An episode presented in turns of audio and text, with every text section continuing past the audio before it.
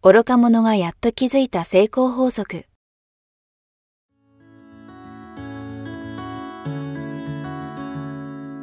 学校に行けない子供たちから、オリンピック選手をはじめとするアスリート、企業経営者、マネージャー、新入社員、メンタルサポーターとして20年間にわたり、講演、研修を行ってきた成田義則が、今と未来を変える人生哲学の話をお届けします。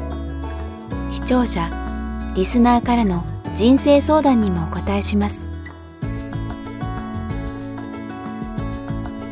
こんにちは早川洋平です。愚か者がやっと気づいた成功法則。今日は第11回をお届けします。成田さんよろしくお願いします。よろしくお願いしますさあ、えー、今日は、はい、えー、ご質問をいただいていますので、はい、ありがとうございます。ありがとうございます。入っていきたいと思います。えー、40代の女性の方からいただいています。はい、えー、子供が私の前で笑わなくなりましたということです。えー、こんなお手紙いただいています。えー、中学2年の息子がいます。えー、小さい頃は一緒に買い物にも行っていましたが、ここ数年、私と夫との仲が悪く、家庭環境がギクシャクしています。え、先日私が我慢できずに一時実家に帰ってしまいました。今はこれまで同様に夫、えー、息子と生活していますが、息子と会話をしても以前のように私の前では話をしてくれなくなりました。もうどうしていいかわかりませんということです。子供が話してくれない。笑わなくなりましたということです。そうですね。ここですごく大切なのは、はい、まず旦那さんとの関係がギクシャクしてるんですか？そうです。ああ、なるほど。まずそこ、そこですね。一番最初にお子さんの前に。なるほど。ここ数年。やっぱり子供としては、お父さんとお母さんが仲悪いのは見たくないですよね。いやそれは見たくないですね。見たくないですよね。まずそこをきちっと話し合う必要がありますよね。はい、ご夫婦で。はい、とその感謝っていう部分をもう一度思い出していただきながら、やっぱりそこですおそらくお互いが感謝忘れてるんだと思うんですね。うんうん、要はや、何々やって当たり前。はい、お金稼いできてくれて当たり前。まあどうだらこうだら。まあいろんなことがあるんでしょう。はい、でもそれを一回全部自分でもう一回全部もうなしにして、はい、まず感謝から相手のことをお互いに。で、感謝の言葉を常にまず伝えるようにする。はい、もう分かってくれてるだろうじゃなくてですね、はい、常にありがとうねっていう言葉をお互いがかけるようにしていく。はい、まずこの関係を直すことが大事です。まずそこが大事ですね。まずそこが大事ですね。はい、あとは、お子さんは反抗期だと思うんですね、中学2年生で。ああ、そんな時期ですね。うん、で、よくあの、質問をいただくんですが、子供が口聞いてくれない。どうしたらいいんでしょうとかね。はい、要はこれって子供、お子さんに依存してるんです、親が。子離れできてないんですよ。確かにそうかもしれないですね。だって、もしですよ、もうお母さんが常に自分の顔色を伺って、はい、ね、なんかご機嫌は、ごきご機嫌取りじゃないですけど、うん、もう、ってやられたらどう思います？なんか重い、重いというか、まあ、ううざいですよね。そうですね。だお母さんが結局、息子さんの一挙一投足が自分の喜びになってるわけです。はいだからそれが自分の期待を裏切ると、もうこんなになっちゃうんですね。どうしたらいいかわからない。これね、実はお子さんに依存してるんですね。そうですね。そこなんですよ。だからお母さんがこ、息子がどんな態度を取ろうが、うんうん、お母さんは生き生きと毎日楽しく自分の目標ややりたいことに向かって楽しく生活していることを見ると子供はどうでしょう？いや、全然違いますよね。ですよね。自分がもうなんか笑顔で話しないと落ち込んで泣きそうになってる親を見るよりも、そんなもん関係なく自分がやりたいことをお母さん独自にやりながら生き生きと笑顔で生活してるのを見た方が子供もなんか頼もしくないですか、いやそうですね。まあね、あの以前の放送の言葉を借りればね、子供に依存するんでなくお母さんがご自身に依存してればってことですよね。そういうことですね。なのでまずお母さんが子供がどうあれ生き生きと、はい自分がやりたいことをやりながら目標に向かっている姿を見せることですね。はい、そして子供がどうあれ、言いたいことを言えばいいわけです。子供がどうあれですね。どうあれ。例えば、もう、あの、ここにちゃんとあ洗濯物を置かないと洗ってあげませんよって。ありますね。もうそうじゃなかったら自分でやりなさいね。でもやらなきゃいいわけですね。はい、子供困るわけですから。要は自立が目的なので、そうですね。子供が。だから全部やってあげちゃって、部屋も片してあげて、で、食べたいものは今日何、何？って、本当にこれやりすぎると、子供もちょっとおかしくなりますよね。これはですね、多かれ少なかれ多分皆さん、あの、うちも子供いますけど、あありますね。あの、こういうに話聞くと、その通りだなと思うんですけど、いざその場になると、あの、一時的にはね、そこでやってあげた方が変な話ですけど、なんかその場が効率的に回るじゃないですか。はい。だから当然、でもそのしっぺ返しって必ずね、あるので、やっぱり今の話伺うと、あ、それじゃいかんなと思いますね、やっぱり。要は自分が効率がいいか悪いかではなくて、子供にとって何がいいかです。ですよね、まさに。もうそこがブレちゃうと、もう全部やってあげちゃった方が楽じゃないですか。はい。もうバーってやってあげて。じゃなくて、この子が大人になるまでに何を教えたいのかっていうのが明確になっていないと、はい、そこがブレてしまうんですね。あの、やりたくなくてもやらなきゃいけないことをきっちりやる子にしてあげたいのか、はい、ね。もうそうじゃないのかって、そこがすごく大事ですよね。一個一個、そこ、子供のためには、これが一番いいっていうものをやってあげたらいいと思いますね。これでも、今、思いました。子供のお子さんのこれ質問ですけど、そういうチームのマネジメントとか、はいまあ、上司が部下に対してとかも全部当てはまりますよね。全部同じですね。すべて一緒なんですよね。表現が違うだけで。はいはいはい。あと今お話伺ってて思うんですけど、やっぱりそのね、そもそものところでまず夫婦の関係をって、まあ言われれば確かにその通りだなと思うんですけど、本当子供って見てますよね。こんなちっちゃい子なのに、例えば夫婦のこういう微妙なそういうのも見てんだみたいな。だからすごくやっぱ環境が人を作るっていうのを一番親子とか家庭ってその縮図ですよね。うん、だから喧嘩しちゃいけないっていうことじゃなくてですね。そうですね。要は、お互いが言い合って、はい、でも最後は、うん、ね、ちゃん、ちゃんって仲良く、はい。お互いが、最後はごめんね、やっぱりこうだね、じゃあこうしようねって言って終わるのを見てれば、はい、子供も安心しますよね。確かに。うん、やっぱり人間だから喧嘩もするし、意見も違うんで、はい、言い合ったりするんですね。うん、ただ最後どこに落とし、落とし、落とすかという、落としどころをどうするか。うん、そこですよね。うん、そこを見せてあげることが大事かもしれない。そうすると、まあ、この方の場合は、まあ、まずその夫婦の部分、感謝の部分。そしてその後は、やっぱり、息子さんに依存するんじゃなくて、やっぱりご自身のきちんとやりたいことをやって自分が生き生きと生きるっていう。もう自分の姿を子供に見せてあげる。人生って楽しいんだって、目標を持つってこんなに楽しいんだよっていうことを自分が見せてあげることが大事ですよね。逆に全部あなたが私の夢ってなっちゃうと、はいめちゃくちゃ重いですよね。これは子供辛いと思いますよ。不思議ですね。こう、この方ももちろん切実に質問いただいてますけど、お子さんとの関係を変えたいんですけど、直接お子さんと何かをやるというよりも、そこ以外の部分を変えていくってことですね。そこ以外のところがやっぱり大事ですよね。あとは常に子供との話し合いの中で、はい、あなたはどうなりたい？ああ、やっぱり未来ですか、うん、そうです。未来にイメージを。あなた将来何やりたい？どうしたい？どんな人生にしたい？っていうのを常に要は話し合う。こんなことも大事ですよね。答え返ってこなくてもいいんです。まだわかんないとかでもいいんですよね。質問を投げかけることによって考えるようになりますよね。ああ、確かに問われないと考えないですもんね。問われないと。うん、どうなりたいって、なれると思ってないとそんなこと思わないじゃないですか。はい。はい、でも、あなたは必ずあなたってなりたい人にしかならないし、はい、なりたい人に必ずなるよって。やりたいことは何なの？どんな人になりたいの？って常に問いかけてあげる。っていうのはすごい大事です。うん。いや、ぜひね、えー、実践していただけたらというふうに思います。そうですね。はい。さあ、えー、続いてもう一つ質問をいただいています。えー、こちらは50代の女性からです。えー、部下をひいきしてしまいます。えー、こんな、えー、具体的にいただいてます。えー、何かにかけ、何かにかけて気になる部下がいます。えー、彼は20代で入社3年目なのですが、やる気と仕事の出来が一致していません。ただ話をするといつも真剣に私のアドバイスを聞くので、ついつい他の部下よりもこの20代の部下をひいきしてしまう自分がいます。えー、部下は全員で4人と小さな職場なのですが、えー、一人一人の部下と向き合う際に気をつけた方がいいことはありますか？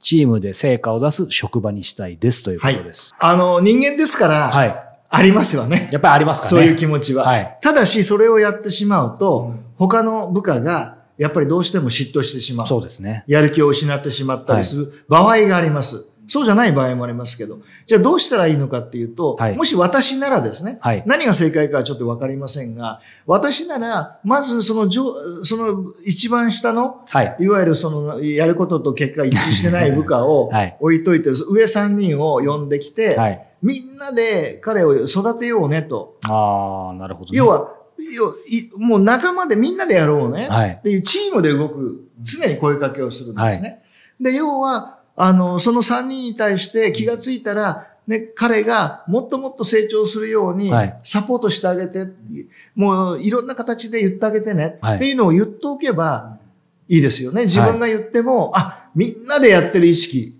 ところがそれがなしに、もうその部下ばっかり見てしまうと、なんかね、あれ？って、あ彼ばっかりだなっちゃいますね。なる、なりますよね。だからまずみんなを巻き込んで、そこですね。はい、うん、意識を全員でチームとして持っていくことですね。はい、それと、あとは必ず一人一人と一日5分でもいいから呼んで二人っきりで話することです。ああ、そこやっぱ大事なんですね、一対一すごく大事。もう極端な話3分でもいいんですよ。2分でもいいんですよ。もう要は二人でどうって最近なんかない大丈夫困ってることないって。なんかあったら必ず言うのよって。もういつもありがとうねっていうような声かけを必ず一人一人にすることです。なんか極端し別になんかわざわざどっか呼んでかしこまる必要も全然ないわけですよね。もうなんかどっか端っこでちょっと軽く声かけでもいいわけですよね。それで、例えば一番頼りがない、その、えー、一人、ひいきしてるっていう部下がいますよね。はい。で、その人をなんとか、なんとか立派にしたいんで、みんなも力貸してあげてねっていう話をしておけば、そうか。ある意味、ひいきじゃない、なくなりますよ。要は一生懸命そこの人に指導しても、みんながそういう目で見てくれますし、はい、みんなも参加してくれますよね。そうすると全体がチームになりますよね。ですから大切なのは自分一人でやらないってことです。なんかチームのその目的というか目標にしみんなでしちゃうってことですね。そうですね。みんなでやるっていうね、共有するっていうことですよね。ってことはそれぞれの力を認めたっていう証ですから。はい。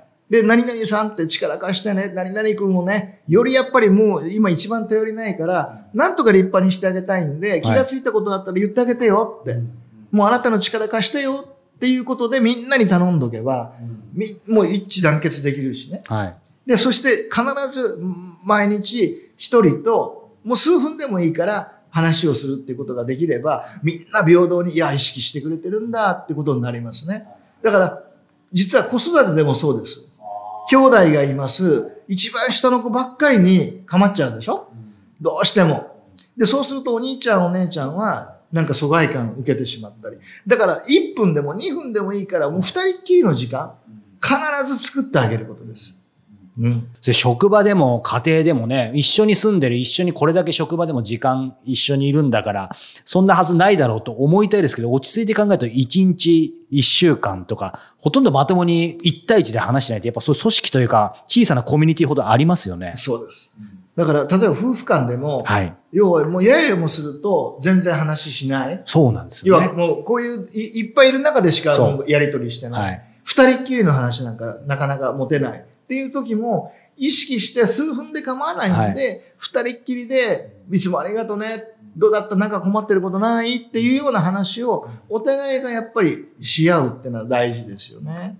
これ聞いてる方、見てる方が、確かに分かったと、これからやってみたいと。なんでしょう、形じゃないんでしょうけど、やっぱりどう声かけていいのか分かんないとか、あと最初に多分試してみたけど、なんか、あの、ややもすると僕なんかもそうなんですけど、こういういいお話を聞いた後に力入りすぎて次の日行くと、なんか成田さんの話聞いたらうまくいきそうな気したけど、あれ全然み、なんか、むしろ迷惑そうに思われたとか、ちょっと、あ、わかります？そういうのあるじゃないですか。だから、なんて言うんでしょう。まあ、あんまり、あの、行動の前に皆さんを不安にさせたくないんですけど、ただ、なんか強いて言うならそういう、最初の時に一発ではまらない可能性もあると思うんですけど、なんかその時の心持ちというか、これはテクニック的なことじゃないと思うんですけど。いや、もうとにかく、最初は相手どうしちゃったの？なんで、ますよね、なんで急にそんなこと言うの？みたいなリアクションになりますよね。はいもうそこは気にしないことですね。うん、要は常に自分が、はい、あなたのことを大切に思ってるよ、常に気にしてるよ、っていうことをメッセージとして伝えることですね。うん、あの、伝えないとわからないんで。本当そうです、ね。やっぱり維心伝心もありますよ。もちろん。ありますが、やっぱり言葉にして伝えることがすごい大事ですよね。た、と、えそれが夫婦であっても、親子であってもです。はい、親子であってもです。むしろそうかもしれないですね。夫婦とか親子であっても。あと大事なのは、はい、その子供の、えー、育成も部下の育成もそうなんですけど、はい、褒めるときに相手の目を見ることです。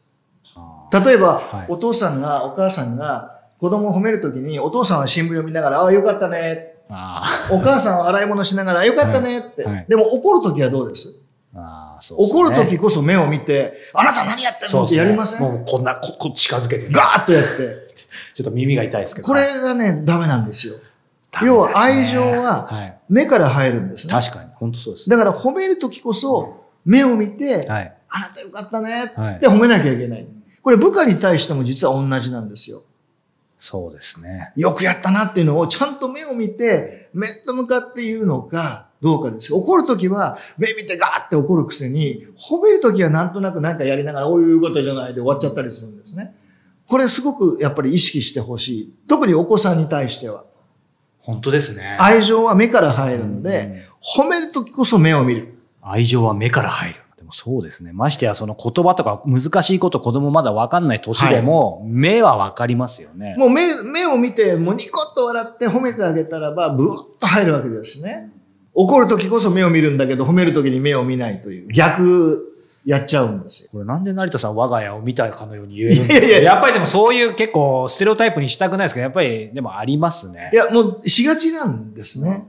だから意識しないとそうやっちゃうんです、人間って。はい、はい、はい。そういう意味でもいつもの話に、あの、戻すわけじゃないですけど、そういうことも含めてやっぱり理想像にね、はい。その、か、書いて、ちゃんとピックアップすると全然違ってきますね。そうなんですね。うん、だから、まあそういうことを一つ学んだら理想像のところに、相手の目を見て、要は、えー、相手の目を見て、相手のことを褒めるようにするとかね。はい、まあそういったことで、もうちょっと一個気がついたら理想像に一個書き入れるみたいな。形ですね。最初は確かに不自然かもしれないと。はい、でもいいんですよね、それでも。それをやり続けることが大事です。もうやり続けること。はい、結局何口ばっかりで終わっちゃうじゃないですか。ああ、そうですね。だからなん、なんと思われようが、はい、相手からどう思われようが自分がね、やらなきゃいけない、やるべきだって思うことをやればいい。はいつまりそこでやめちゃうと、ある意味いつもの話で他者に依存してることになっちゃう。そうです。もうそこでやめる必要ないです。自分の中にここの依存、ちゃんとそこの芯があればいいわけです、ね、そうです。だから相手が嫌な顔したからやめようは、相手コントロールじゃないですか。そうですね。でも相手がどんな顔しようが、私はこれが正しいと思うんで、はい、やり続ければ自分コントロールじゃない。そうですね。そこですよね。はい。はい。ぜひね、相手の目を見て褒めるということで、僕怒るときによく目を見てましたので、はい。これ理想に書き加えたいと相手の目を見て感謝する？はい。褒める？はい。っていうのは、すごいメッセージになりますよね。うん、で、よく最近ね、はい、あの、言われるのが、褒めて伸ばそうってありますよね。ねはい。ところが、体育会系の人は、はい、いやいや、冗談じゃないと。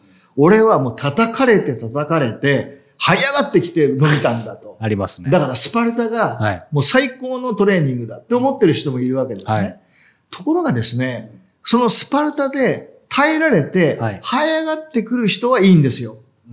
ところがそれをやると潰れちゃう人もいるんです。はい、そこを理解しておかないと、要は這い上がってくる人しか救えないですね。はい、なので、スパルタっていうのはそこの危険度があるんです。いや、本当そうですね。はい。なので、要は相手のいいところを認めて、で、言わなきゃいけないところは、はい、勇気を与える言葉で言い続ける。お前はできるはずなのに、なぜもっと努力しない、はい、お前だったらできると思うのに、自分の中で諦めてないかと。自分の限界は自分が決めてるんだよねって。自分で勝手に低い限界決めてないかって。お前だったらできるって言って叩けばいいのに、もう、は、はい上がってこいぐらいの。そうですね。お前は何人考えてんだ？もうお前なんかもうやめちまえみたいなことをやったら 本当にやめちゃうんで、最近の人は。そうですね。そうですね。うん、だから、逆にその昔風のスパルタで、はい上がってくる、伸びるっていうのもあるんですよ。それも事実ですが、はい、逆にそれをやると、命まで落としかねない。そうですね。勇気を失っちゃう人も出てくる可能性があるので、はい、そこは気をつけましょうっていうことです。そうですね。そしてまあ逆にね、よく雑誌とかでも褒めて伸ばすみたいな、褒めるコーチングみたいな言葉いっぱいありますけど、はい、やっぱり今日成田さんがお話してくださったようなその本質をきちんとつかないと、形だけ、言葉だけ褒めても全然伝わんないですよね。そうです。勇気を与える怒り方、叱り方ですよね。ええだから、褒めるだけじゃダメですよね。なるほど。やっぱり相手に間違ったところはきっちりと叱っていかなきゃいけないんですけど、はい、ただし、そこで人格否定はしてはいけない。うん、お前バカだって言ったら人格否定ですけど、はい、私はあなたの可能性めちゃめちゃ認めてるけど、今日のあなたの行動は何だって言ったら行動に焦点当たりますよね。そうですね。もう人格とはちゃんと切り離してます、ね、そうです。だから人格を認め、無限の可能性を認めながら、行動に焦点を当てて、そこを、要は、怒ってあげる。確かに。そうすると、やっぱこっちも逆に感謝っていうか感動しますよね。いきなり怒られたらやっぱりね。勇気が与えられるじゃないですか。はい、お前はさ、ってすごい力あるのに、なんで自分でそれ分かってないんだって言われたら、怒られながらも、あ、俺ってそんなに力あるのかなとか、可能性あるのかなとか、いう思いになりますよね。はいはいはい。そこは全然違いますよね。違いますね。いや、勉強になりますね。で勇気を与える叱り方を、やっぱりやってあげてほしいですよね。はい、だから、怒るでも褒めるでも、とにかく勇気を与えて、はい、そこですね。はい。どんな時も。はい。どんな時もです。勇気を与える。ほんの一つその勇気を与える。だから、まさに、それは知らないだけなんですよ。そうですね。だって親は必ず子供のために、良かれと思って叱るわけです、ね、みんなそうですよね。ただし、その叱り方を習ってないだけです。確かに。はい。そこをね、やっぱり知って、ね、きちんとやると全く変わってきますね。そうです。だから部下の育成も、子供のも、もうすべてだから育成は全部同じ。はい。で、その育成に一番必要なものは忍耐です。やっぱりそこですね。何回も同じことを、相手が理解しようがしまいが、何回も同じメッセージを言い続けなきゃいけない。うん、それは、あの、小さい赤ちゃんだけじゃなくて、大人の部下でもですよね。同じです。いやーなんか、不思議ですね。この間その話聞いてると、やっぱりその子供のこと、部下のこと、いろいろ聞いてますけど、やっぱり全部一緒なんですね。究極的なところはね。実は子供部下に限らず、全部なんですよ。対人間に対。人間関係、そうか。全部なんです。だから全てシンプルなんですね。はい、とってもシンプルなんですよ。はい、だ友達に対しても、常に勇気を与える言葉で、接してあげればいいし、はい、その人の無限の可能性を誰が否定しても自分は信じてあげればいいし、はい、ただし、あなた次第だからって。あなたが本気にならない限り何も変わらないっていうメッセージを、勇気を与えるメッセージを入れてあげればいいですよね。そうですね。はい。うん、ちょっといろいろ個人的にも思うことがあったんで、実践していきたいと思います。はい。ありがとうございます。はい、さあ、えー、この番組では今日の皆様からのように、えー、ご質問、えー、ご感想を募集しております。えー、詳しくは、えー、こちらの、えー、番組の概要欄、説明欄に、えー、URL がございますので、そちらからどしどしご応募いただけたらと思います。今日は第11回をお届けしました。成田さんありがとうございました。ありがとうございました。